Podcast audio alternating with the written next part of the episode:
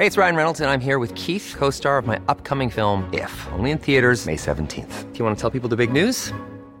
All right, I'll do it. Sign up now and you'll get unlimited for $15 a month in six months of Paramount Plus Essential Plan on us. Mintmobile.com slash switch. Upfront payment of $45 equivalent to $15 per month. Unlimited over 40 gigabytes per month. Face lower speeds. Videos at 480p. Active Mint customers by 531.24 get six months of Paramount Plus Essential Plan. Auto renews after six months. Offer ends May 31st, 2024. Separate Paramount Plus registration required. Terms and conditions apply if rated PG. So, guys, did you know it's International Podcast Day? Of course, it's on my calendar. No, Not only did I not know it, I didn't even know there was such a thing. And what is the traditional observance of International Podcast Day? I mean, do you like You record a podcast just like we are now, obviously. Also, is it for international podcasts or is it just an international day for all podcasts? Well, if it if it were in the UN parlance, it would be the International Day for Podcasts. Oh, who declared it International Podcast Day?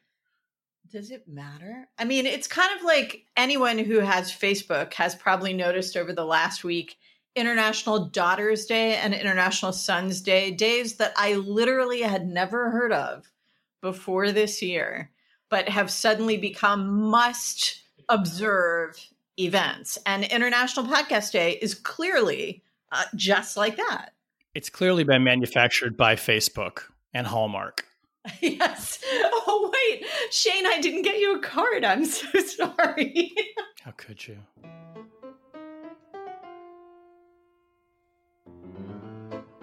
Hello and welcome to Rational Security, the what else? The shit show edition.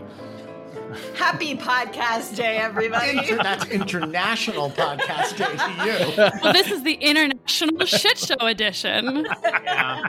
As we all hide our heads in our hands so that the world cannot see our shame.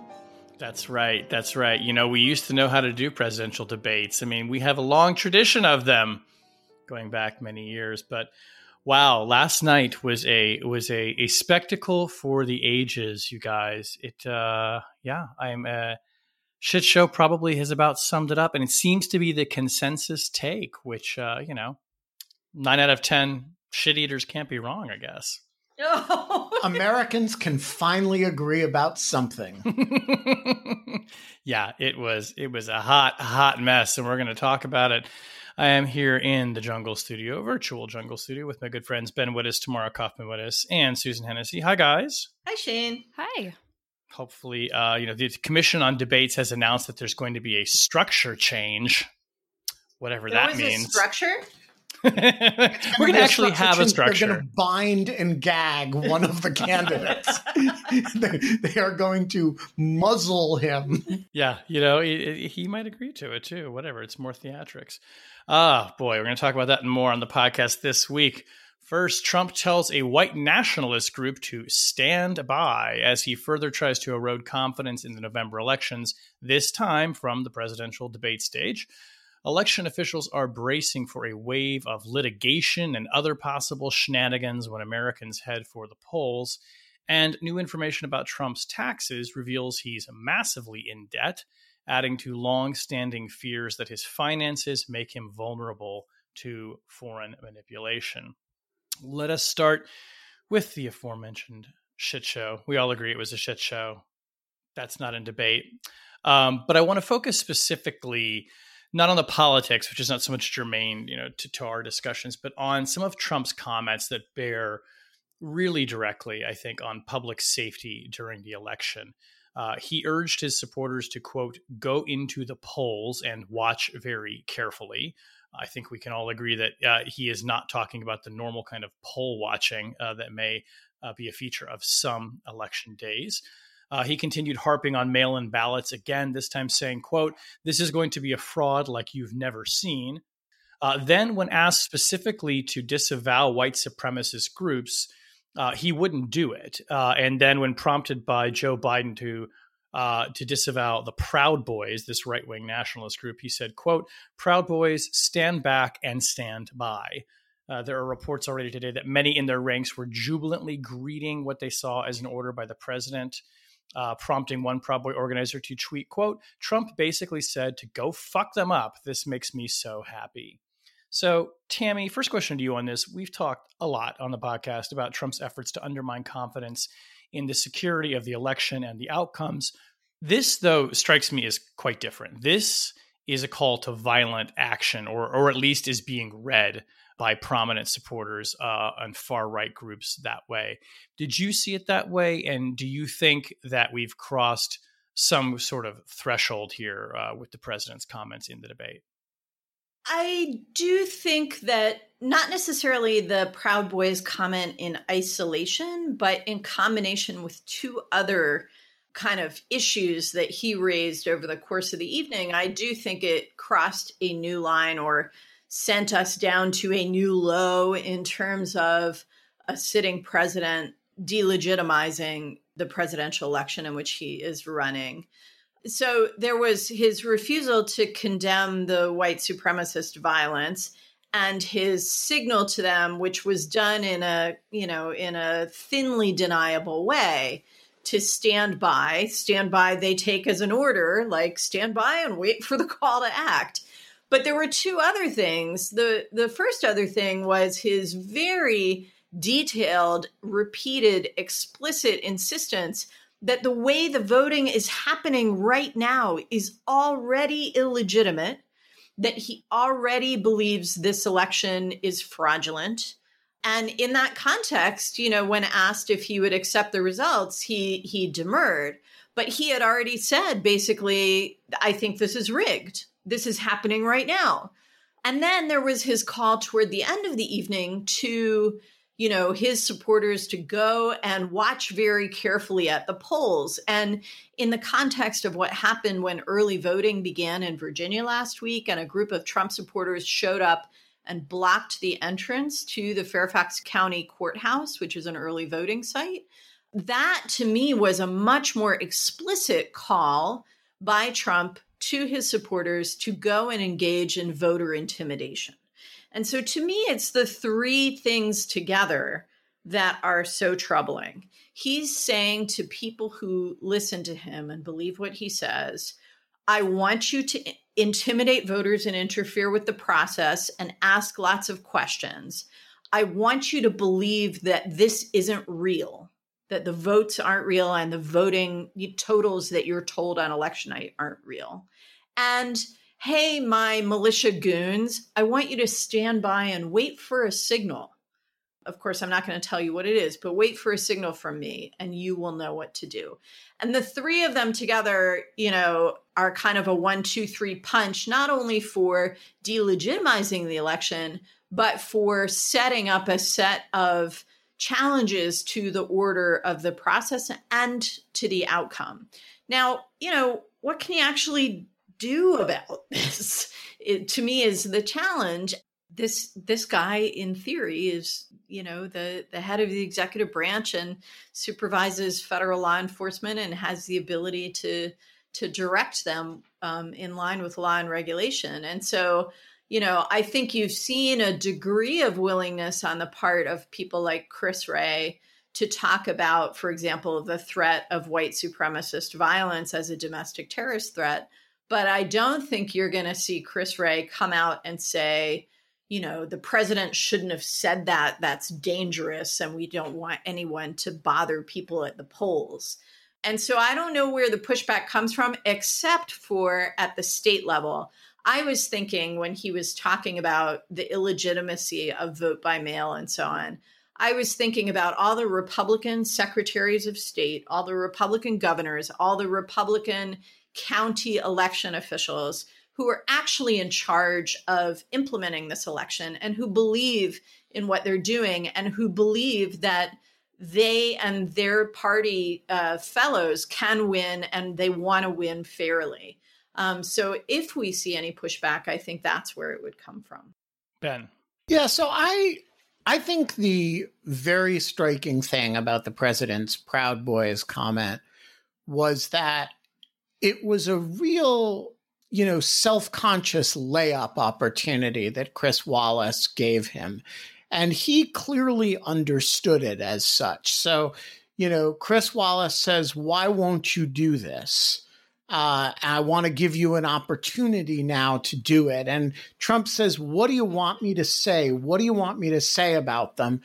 And then he's told, You know, I want you to make clear, to tell them to, you know, refrain, right? To, to talk about them as though they're not your people, right? And his response is to the Proud Boys stand back and stand by, which is, of course, uh, I suppose the generous interpretation of it is that what he meant was stand down, but he didn't say that. And I think was certainly amenable to the way everybody understood it at the time. But then uh, the really striking thing, which is getting less attention, is that he then immediately pivoted and said, but something has to be done about Antifa. And I do think that in context, that is, I am giving you the chance. What do you want me to say? I'm giving you the chance to denounce white supremacist violence. And his answer is, stand by and but something really needs to be done about these antifa people. And i think under those circumstances particularly given his history of declining to denounce white supremacist violence his history of coddling these people uh, it's very hard to understand it as anything other than a wink, which is precisely the way they did understand it. Susan. Yeah, look, I, I entirely agree with Ben. We're sort of we're past the Occam's razor moment, right? This isn't just the the simplest explanation. It is clearly the accurate explanation, which is that Donald Trump doesn't actually condemn white supremacists. And he is not at all uncomfortable with the affiliation of groups like the Proud Boys. And he's more than happy for those groups to make trouble on election day, either in order to prevent Joe Biden's voters from actually casting their ballots or from casting some kind of, you know, uh, specter of illegitimacy over the entire event. And, um, you know, I, I think we're sort of, we're three and a half years past the point at which any of us can even sort of pretend to scratch our heads over what exactly is going on here. Um, look, the single most remarkable fact uh, about the debate and remarkable feature about the debate last night um, was yesterday 745 Americans died from a completely preventable illness died that particular day and it barely even features right? This is how sort of um, dysfunctional the erosion um, and the moment that we've reached is um, seeing sort of this this toddler bickering uh, sort of spectacle uh, taking place. You know, look, I did not watch the debate in real time. Um, something I really recommend to others for the future uh, for future debates. Instead, I had a, um, a, lovely conversation with a friend and, and sort of catching up on things, and then was able to catch up on absolutely everything that happened this morning in about 15 minutes. Um, you know, including sort of watching some of the relevant clips. Um, in part because I wanted to spare myself the uh, the blood pressure exercise of just even watching this. Um, you know, I, I don't think that it is especially surprising that it went as badly as it did. Um, you know, just sort of the points that that Tammy was hitting on earlier. One thing that is, I think, striking about this moment is we're we've reached a moment in the campaign in which it's relatively clear that the more Donald Trump embraces these sort of rigged votes and, and sort of claims of illegitimacy and leans into sort of the authoritarian autocratic tactics in order to win the election, the less likely he is to win a legitimate election, right? So as he's saying these things, it's actually undermining him with voters. And so the chilling thing about seeing him repeat these claims that he's made over and over and over again on the debate stage is it's so clearly revealed reveals his intention to follow that path and not to follow a path that actually attempts to, uh, you know, win legitimate votes and change people's minds and sort of uh, win within the rules of the game. And, and that itself is um, is pretty disturbing and alarming. Um, you know, the other thing that's amazing is there there was no issues at all, really, right? Ordinarily, um, you know, debates are a chance for candidates to talk about, you know, healthcare, national security, foreign policy, right? In years uh, and sort of election cycles of the past, we would be on this podcast complaining because our particular issue set didn't get enough time and oh look they're talking about healthcare again but we really think they should be talking about uh, you know us policy towards saudi arabia or or you know whatever other sort of issue of the moment uh, you know sort of salient and important we're now we've we've reached an era of issue free debate. Um, and, and, I don't think anybody even sort of anticipates anything otherwise. And so um, I, I, really think it just sort of reinforces and underscores like this isn't about a progressive or conservative vision. This isn't about ideas.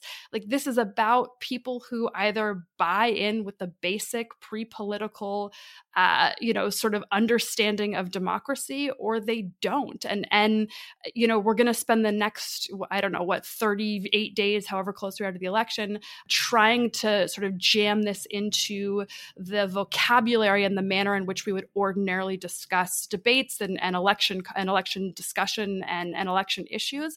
Um, but at the end of the day, like we have all the information and voters have all the information and and this spectacle is really just erosive and and frightening at this point. So two points, I think. One, in response to Susan's noting that what Trump is saying and doing suggests that he knows he can't win an actual election. And so his intent is to steal it. I'm not so sure. I do think that there's a deliberate strategy of kind of depressing people about the process, depressing them about the campaign and the candidates, and sort of turning them off, and thereby depressing turnout. And of course, depressing turnout means that his base, which is highly mobilized, polls show more highly mobilized than Biden's base, will have a relative advantage at the polls. And that to me makes more sense as an understanding of the strategy to the extent that the president demonstrated a strategy.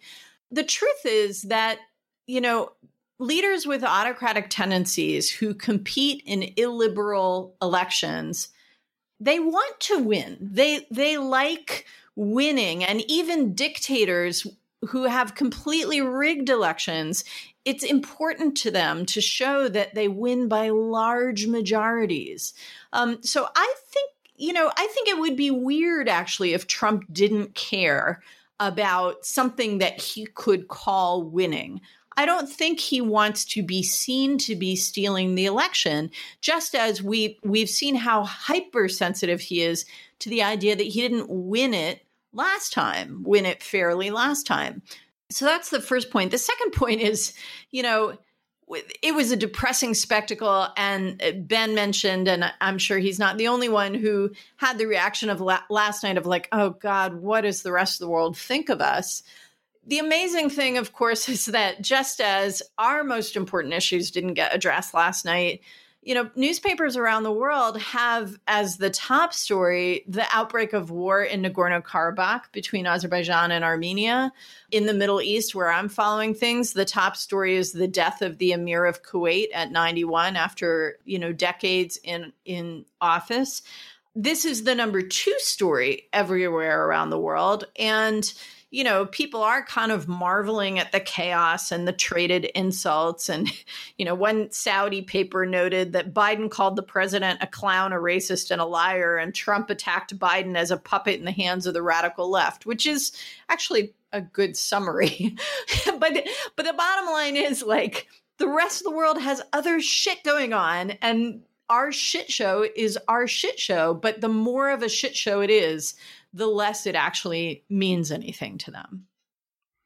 Well, this is a good transition then to our next segment where a well known uh, national security journalist, Bart Gellman over the Atlantic, uh, a colleague and friend to a number of us here, has published a lengthy and provocative piece last Wednesday, uh, which is probably putting it too delicately. It actually made a lot of people, I think, crap their pants. Um, the Atlantic's editors said they were pushing the piece out early ahead of the print magazine, citing its quote urgency. Um, Bart walks through a number of scenarios that, to one degree or another, all involve Trump not conceding defeat in the election, something that he posits that Trump will never do under any circumstance, even in the face of overwhelming evidence that he lost.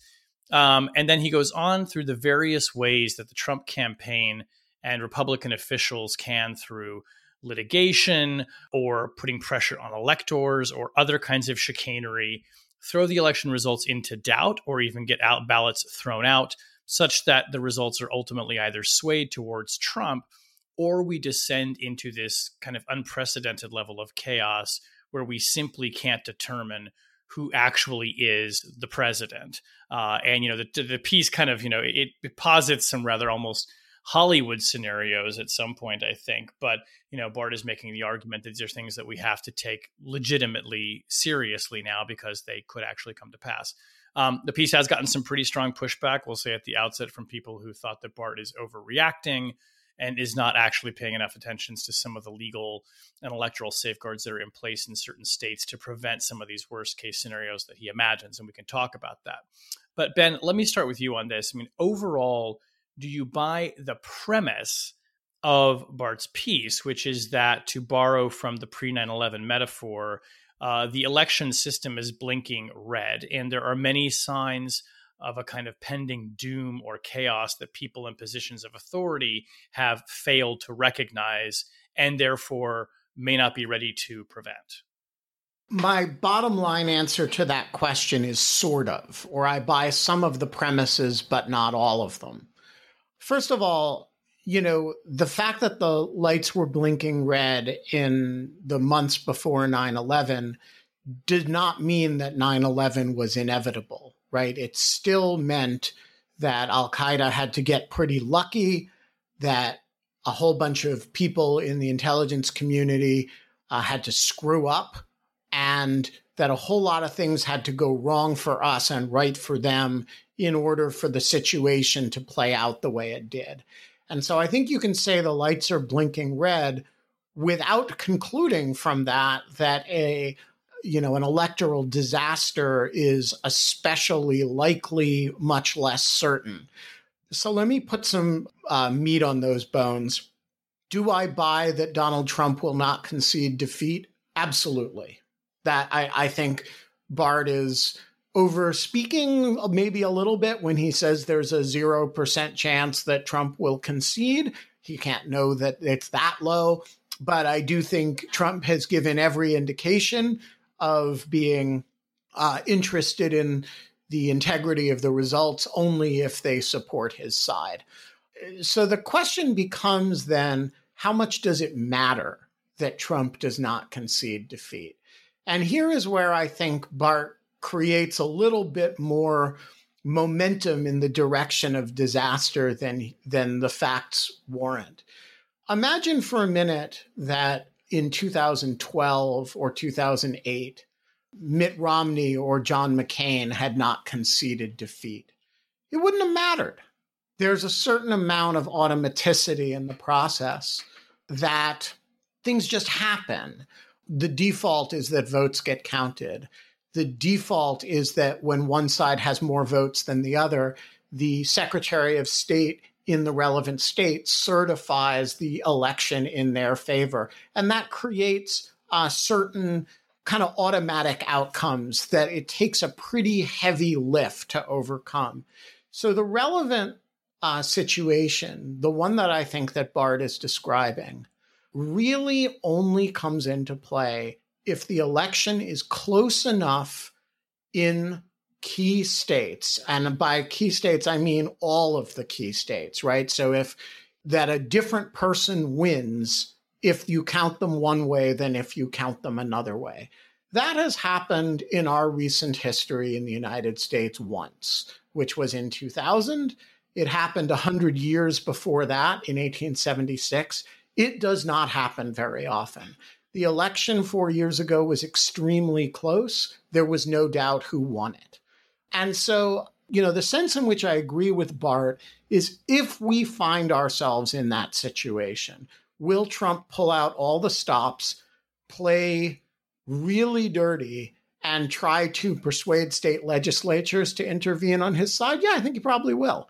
I think the likelihood that we end up in that situation is not all that high. One reason I think of that is mm. that the polls are actually not that close. So, is it possible? Yes. Should everybody be nervous about it? Yes. Is it a high probability event? I think not. And I think the much greater likelihood is we will have perhaps delayed, but very clear results from the election that will preclude that kind of gamesmanship on the president's part. Susan. Yeah, so I 90% agree with what Ben just said, right? Right. Overall, I, I, think it is true that the most probable outcome is that Joe Biden wins decisively and pretty quickly. That said, I, I do think there's a difference between sort of the situation in which there is the the election is close enough that there is a reasonable sort of disagreement right? There's there's a reasonable question about the outcome of particular states.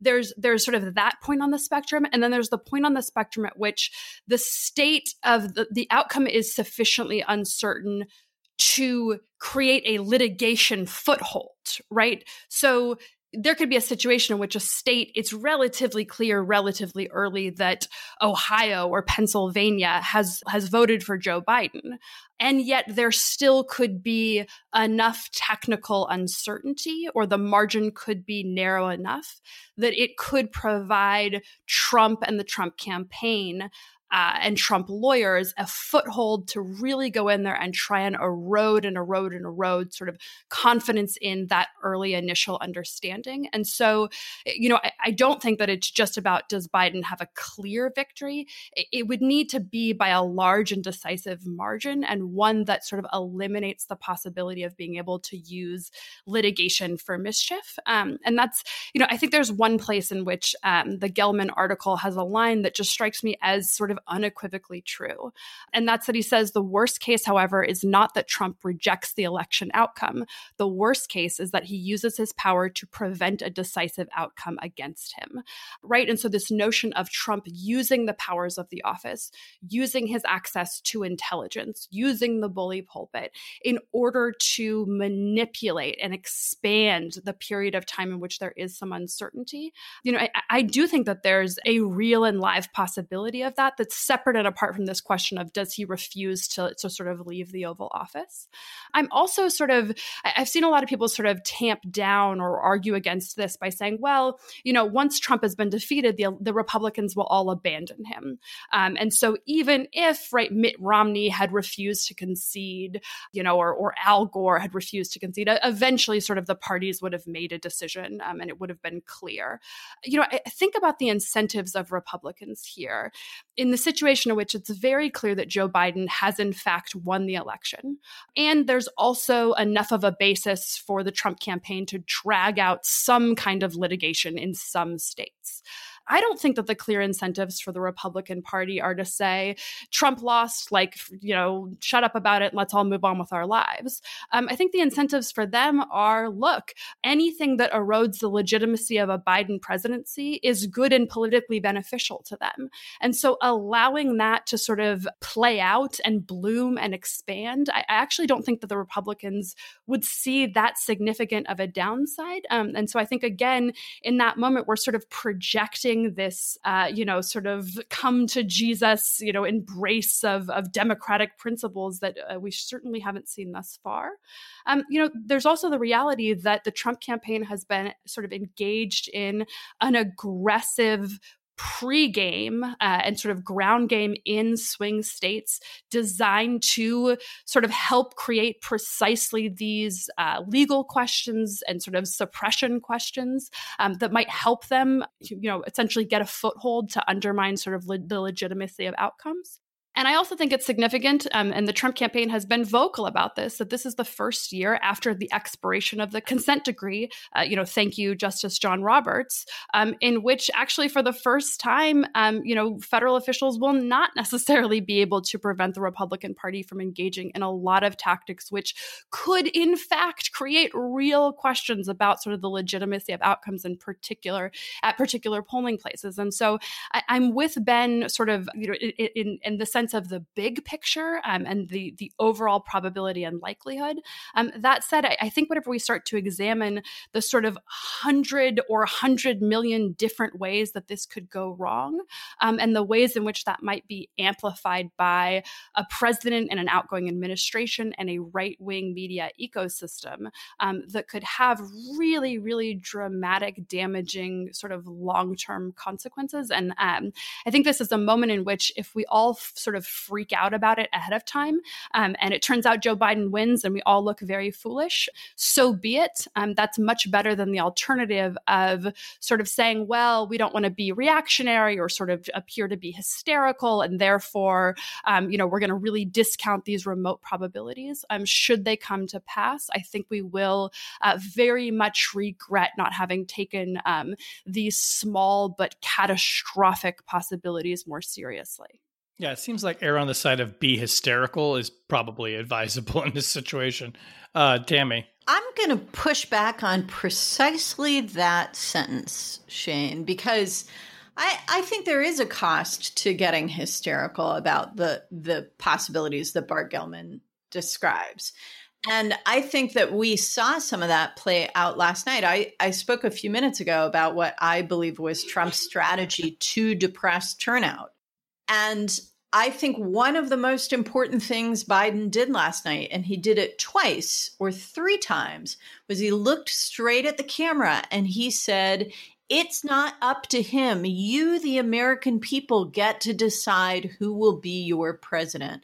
You need to vote part of the challenge. You know, you want reporters to be examining the possibilities and digging into the hypotheticals and really giving people information on what to worry about and what to prepare for.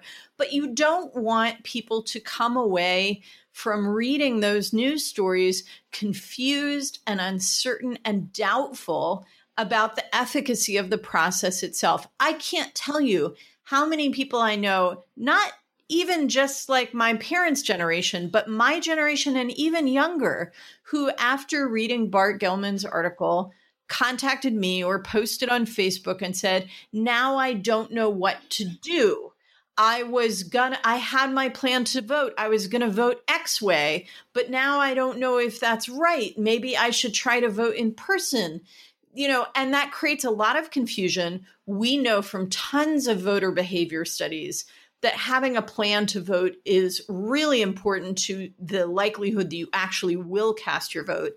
And a whole lot of people's plans to vote just got thrown into confusion by the revelations in this article or the allegations in this article and the conversation that it has created. I don't blame Bart Gellman for that. Let me be very clear. I do think it's important for this stuff to get reported, but I don't think we should be freaking out about it.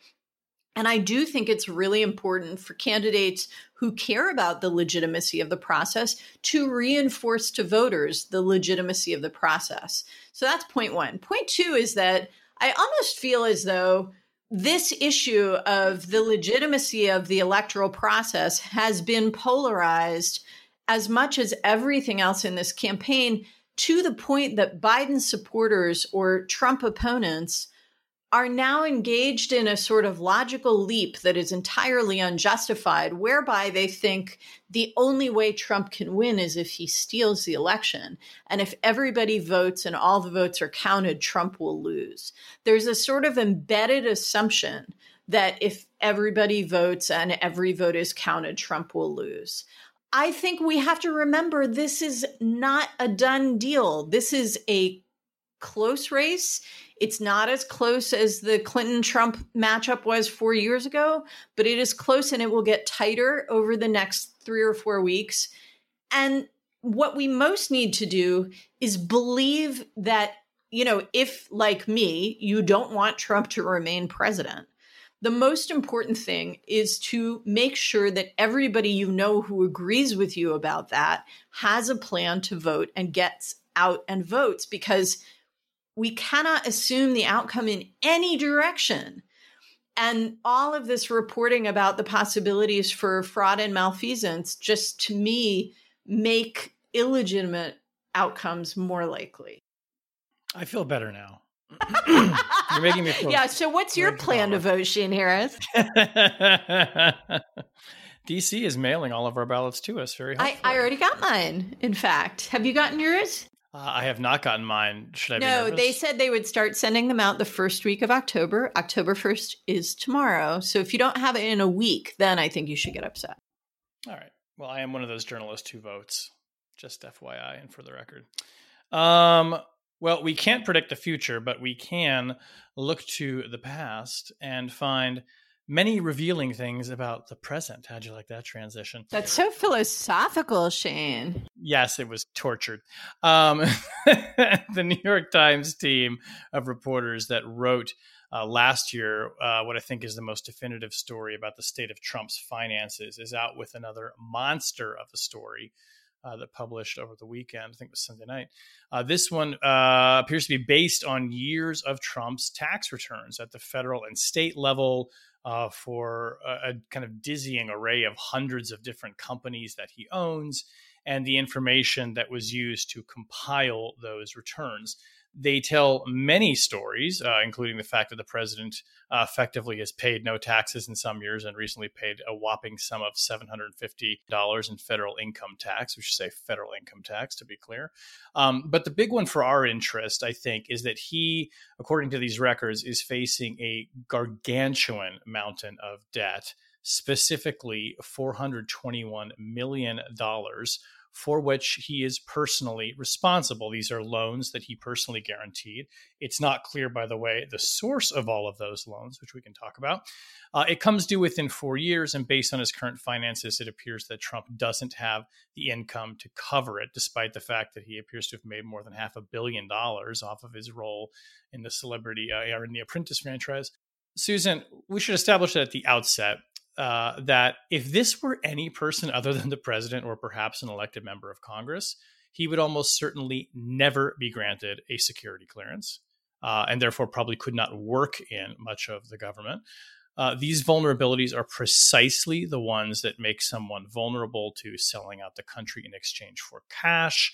These are the kinds of vulnerabilities that foreign intelligence services look for to put leverage on someone to get them to spy for their governments. What did we learn in this piece that sheds more light on how vulnerable the president is to foreign influence or, frankly, even domestic? And, and we should note that he will continue to be vulnerable whether he's re- reelected or not. Yeah, so I think there are two sort of clear national security concerns about the the president's tax returns, um, sort of separate and apart from like the big domestic questions, and also, frankly, the separate questions about whether or not we're looking at uh, criminal tax evasion or evidence of uh, criminal wrongdoing on other financial documents that he's filed that do not appear to match the representations uh, made in these documents. Sort of putting all of that aside, um, I think this question of the debt is the big question and for precisely the reasons that you just mentioned. So, one is that anytime somebody is in a financially perilous situation, that becomes a uh, a source of possible leverage and concern. And anyone who holds a security clearance has to make these ongoing financial disclosures because uh, you know the U.S. government is aware of that, right? And they want to make sure they understand, you know, exactly who you owe money to, on what. Are you in any kind of financial stress? Because that is a known point of vulnerability. Um, I did a Lawfare podcast last night with Adam Davidson of the New Yorker, Margaret Taylor, and Dan Drezner of Tufts University, um, and and Dan was really sort of making the point that he thought that the um, the pure idea that um, that Donald Trump is in lots and lots of financial pressure and that is a national security concern um, you know, he sort of pushed back on the idea that that was uh, necessarily true, uh, basically just because the president also has really immense assets. And, and despite sort of the mockery of the headlines, it is in reality a very, very rich person with access to lots and lots of money. Um, it just happens to be that uh, on an annual basis, he loses more money than he happens to make. The more sort of, uh, I think, dangerous question is who, the, who he owes the money to. Um, so, uh, sort of broadly, this money is owed in sort of you know hundred million dollar and fifty million dollar chunks to a group called Ladder Capital, um, and also to Deutsche Bank. But it's not sort of the traditional Deutsche Bank that listeners might be familiar with. It is a part of sort of Deutsche Bank's private banking uh, system that really means we don't know who actually lent him that money um, and why. And that raises the question of whether or not there are foreign governments, foreign countries, um, you know, or, or, some kind of foreign or, or, frankly even domestic um, uh, interests that that essentially the, the president owns owes a ton of money to, and that's a national security concern because it is a reason to fear that the president of the United States might make decisions not in the actual best interests of the United States, but in his his own personal financial interests. Um, and so the idea that we don't have the answers to those questions, that we didn't have the answers to those questions four years ago, and that we don't have the answers one month before uh, you know the next election, you know, I, I think these are um, these are really really significant significant core concerns. Um, and we've already seen in practice the ways in which Donald Trump's business interests and financial interests clearly shape policy, right? So, uh, the president's former national security advisor, John Bolton, said he believed he couldn't understand why the president refused to, for example, impose sanctions on Turkey following Turkey sort of purchasing uh, missile defense systems from the Russians. Um, there was bipartisan support in Congress, uh, you know, to, to impl- apply these sanctions. Trump was resistant. John Bolton says he thought the reason for that was because he had a financial and business relationship relationship. Um, you know, we, we see the extent to which, despite the president sort of saying he was not going to make any new foreign deals, um, in fact, has extensive foreign entanglements and is actually paying more taxes to foreign countries that he pays in federal income tax in the United States. And look, um, the framers of the Constitution didn't want this to happen. They understood exactly how dangerous it is. That's why they had the emoluments clauses.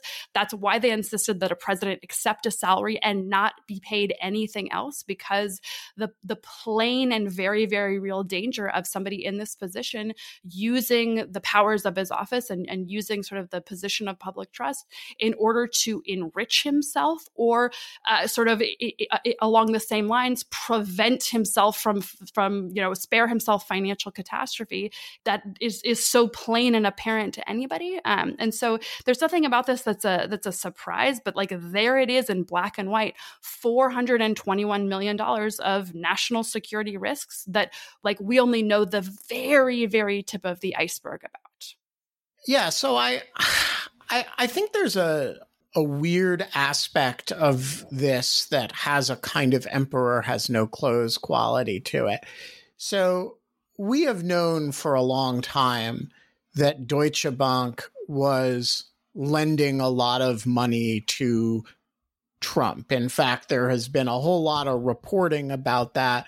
And we all kind of assumed that Trump had a lot of debt that Deutsche Bank was carrying. This whole idea that he they were kind of the only lender who would do business with him even when parts of Deutsche Bank wouldn't anymore another part stepped in right all of this is stuff that we've known and you know the the the consequence of releasing this information, which of course should have happened more than four years ago, is quite salutary in the in the sense that the most dangerous aspect of this from a national security perspective is when the president is lying people know it but the the public does not know it so when the president says, as he did over and over and over again during the 2016 election, you know, I built one of the great companies, it has very little debt.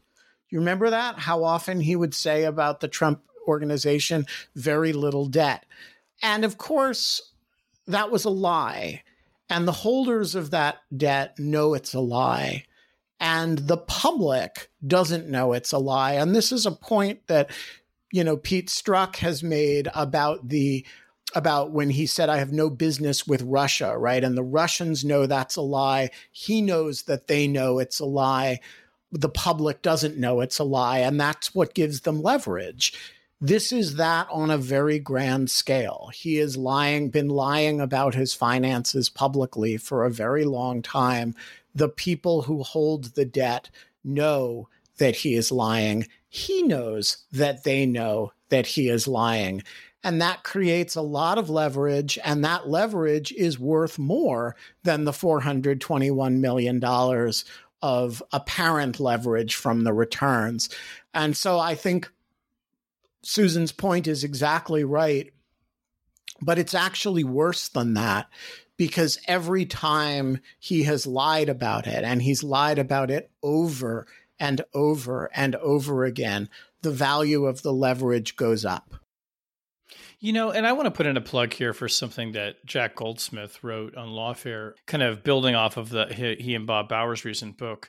You know, proposing that we should create a law, essentially pass a law that prevents this kind of thing from ever happening again by doing some very fundamental things like requiring candidates for president to disclose their tax returns um, by you know requiring them to to vest in certain instances uh, you know it, it strikes me that you know what trump has done is such a you know outsized grotesque violation of the norms it is just so far outside the realm of what anyone thought possible in terms of a president refusing to divest out of a business interest. I mean, we're talking about somebody with half a billion dollars in debt that we don't know really where it goes.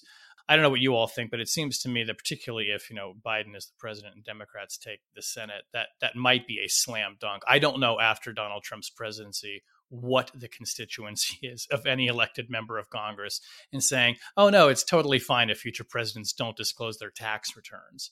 Maybe that's naive, but this one just seems like a layup.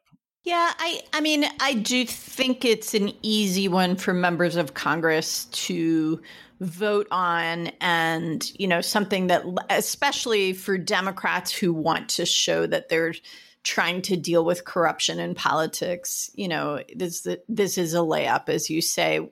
How much impact it really has is the question for me. I mean, I know this New York Times blockbuster. We, you know, after years of working, we finally got the tax returns, and now we're going to do this multi part series of stories. It's exactly the kind of thing that inside the Beltway, we're all poring over it and we're astonished at the details and horrified.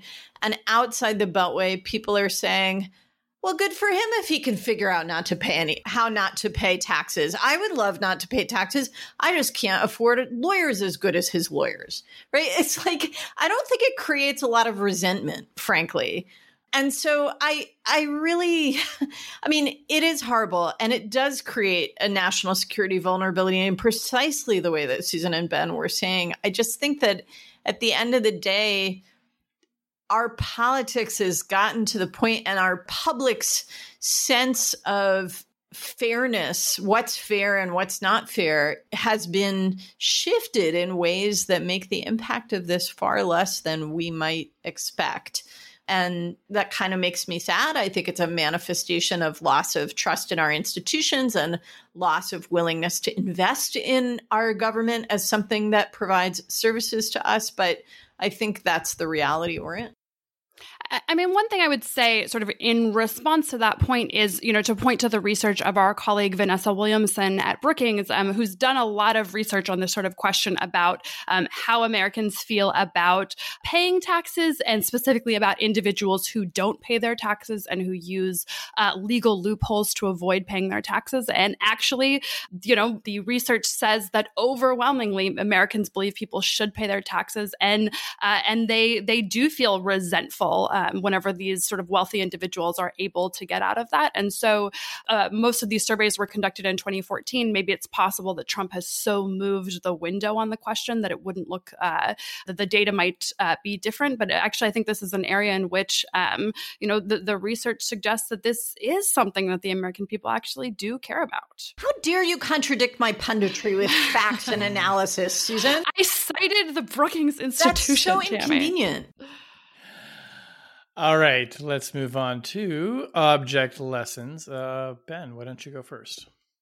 The last time my object lesson on rational security was a crow, it was because I was eating it. Um, and I forget when that was that I uh, had to eat a steaming hot plate of crow about something. There's so many times. So many times. But recently, I have become uh, very interested in corvids partly because Ben, what's a corvid? a corvid is the uh, the family of birds that includes crows, ravens, magpies, uh, and other cool things. They are notably smarter than other birds, much smarter than many mammals. And I have been learning, um, including on some recent episodes of In Lieu of Fun, about crow behavior and their degree of intelligence. And specifically, that they remember human faces and uh, hold grudges against people and teach other crows that, you know, that Wittes guy, for example, is not good for crows or bad for crows. And uh, they're one of the very few animals that does this socially.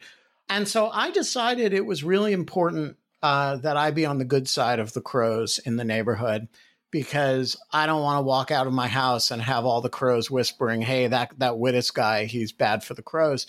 So uh, I bought a large bag of uh, peanuts in their shells. Crows, by the way, prefer peanuts in the shells because they're a puzzle. They will uh, they they like to open hmm. them. And I have been very uh, assiduously attempting to make friends with the crows in my neighborhood. And just before we did rational security, um, we came in for rational security. I had a breakthrough, which was uh, I went outside there were some crows outside, and I took some peanuts and I threw the peanuts at the crows, and they did not wait for me to disappear before they started eating the peanuts.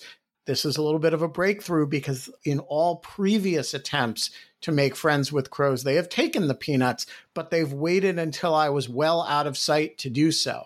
And so uh, the crows and I are getting closer pretty soon they will be attacking my enemies and following me down the street in loyalty.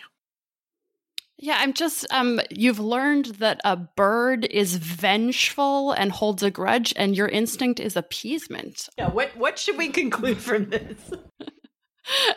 As a strategic question, I, I am going to need to spend some time with. This. I don't negotiate with terrorists, but uh, but you appease crows. But that is a, limited to a human audience. With birds, I'm totally down with the idea that the whole thing is an extortion racket. I'm still questioning these birds' intelligence if the opening of a peanut is still a puzzle to them. Okay, so if you question these birds' intelligence, we don't have time for this. No, no, no. I'm just going to look. At least they're not freaking aliens, um, and, and, at least they're real. Oh, uh, if you oh. question you and your crows, I, buddy, you're on the list. Okay, I, I, when the time comes, I, yeah. I want you to go watch, and this is can be the real object lesson. Uh, a YouTube video, the the YouTube video series by a woman who uh, goes by the YouTube channel uh, Falconry and Me, and she has a series of uh, videos about her raven named Fable, and they are awesome. And you will come away really impressed with the intelligence of corvids. Okay, I will take that challenge. um, my object lesson is a documentary I'm recommending, which I just finished. It's actually a four part documentary that just premiered recently on Netflix uh, Challenger The Final Flight. It is a, a, a kind of exploration of the um, failures leading up to the explosion of the space shuttle Challenger in 1986, which, of course, listeners will probably all remember was the one that was carrying the first teacher into space, Christa McAuliffe. But it's actually a lot more than that. I mean, in addition to being a really interesting kind of investigative reporting piece on uh, the not just the group think, but the bullying from senior managers that went into a pretty just uh, appalling unwillingness to embrace NASA's own safety protocols and to launch the space shuttle under what they knew to be truly dangerous conditions.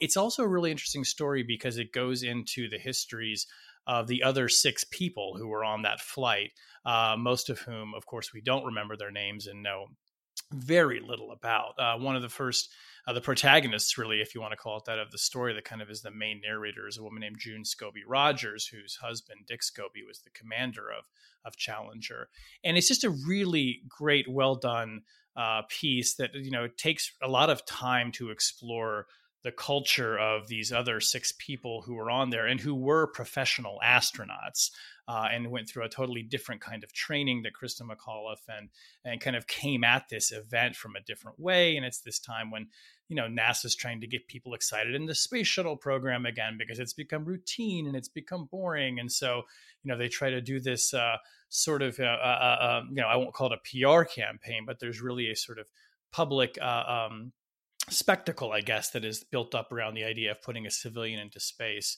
Anyway, it just deals kind of like effortlessly with all these issues and tells a really great story. It's it's deeply moving. It's really upsetting for those of us who remember it, or for people who like me, who this was kind of the first big news event that you remember. Uh, but check it out well with your time. Uh, you can watch it in about three hours over a number of days. Challenger of the final flight. Uh, thumbs up. Susan. My object lesson is a list, a list of the best political podcasts to help you make sense of the 2020 election. And on that list, ladies and gentlemen, rational security. Uh, this is on uh, time.com, uh, and they describe rational security as Listening to the Lawfare Institute's Rational Security podcast feels like having an intellectually engaging but enjoyable policy debate with your nerdy friends, if your friends just happen to be experts in national security and the law. I assume naturally that the author is referring to you guys as nerds and not me, um, who oh, no, obviously am sort of the cool center um, of the Rational Security group, the hip, uh, the hip one, as definitely the, the most fashionable fashionable. You're like the Marcia Brady of rational security. Yeah. Exactly. We all want to be like you. Marcia, Marcia, Marcia. Ben is Alice. Ben is the crow looking at the window from the outside. Ben is Sam the butcher. Who's Marcia Brady? God, oh, were you born in the 1960s or not? And even your crows know about the Brady Bunch. Oh, that Brady. okay, I know the Brady Bunch. I just didn't remember that there was a Marcia Brady. I, I like how our hip cultural reference is the Brady Bunch. Yeah. that only three out of four of oh, so Even sad. though we have terrible taste in uh, popular media, Time Magazine does not. And so thank you um, for including us on our list. We are honored to help you make sense of this election. And happy yes. International Podcast and Day. Happy, happy Podcast Day to one and all. Well, it's a happy day, but maybe such a sad moment now because that is the end of this one of the best politics podcasts this week. I know it's so sad. Uh, Rational Security is, of course, brought to you by Lawfare. You can find uh, Brady Bunch DVDs at lawfare.crowstore. No one watches DVDs anymore. Oh, that's true. They just that's stream true. it Don't on Hulu. And crows do not pay for things. They they just take them. Crow doesn't give a shit. He's just going to take your peanuts. It's kind of like a honey badger. Yeah, there you go. Look at that crow eating your peanuts. Rational Security. You can, of course, find us on Twitter at RATL Security. You can find us on Facebook. Uh, whenever you download the podcast, please be sure to leave a rating and review, particularly if you are a crow. I don't think we have any crows who've downloaded the podcast yet. Uh, maybe Ben will give you some extra peanuts. Five peanuts. Five. I peanuts. will. If you are a crow and listening to Rational Security, I want to know because that's that would be mm-hmm. rip roaring cool. I would love to know if you're a crow who's listening to Rational Security and you're making fun of me for the aliens. Our audio engineer this week is Zachary Frank of Goat Rodeo. The shoe is the shoe. The shoes. The shoes are worn in this family by Jen Patja Howell, who is our editor and producer. Music this week by Donald Trump with his oddly threatening version of "You Ain't Seen Nothing Yet." I like it. I it. like it. Sort of screamed at us. Yeah, demonically. Yeah, I think that'd be good. I think it'd be good. Sophia Yanko just sit in the background and bang on the piano as accompaniment. It'll work. On behalf of my good friends Ben Wittes, Tamara Cofman Wittes, and Susan Hennessey, we will see you next week, hopefully. Bye bye.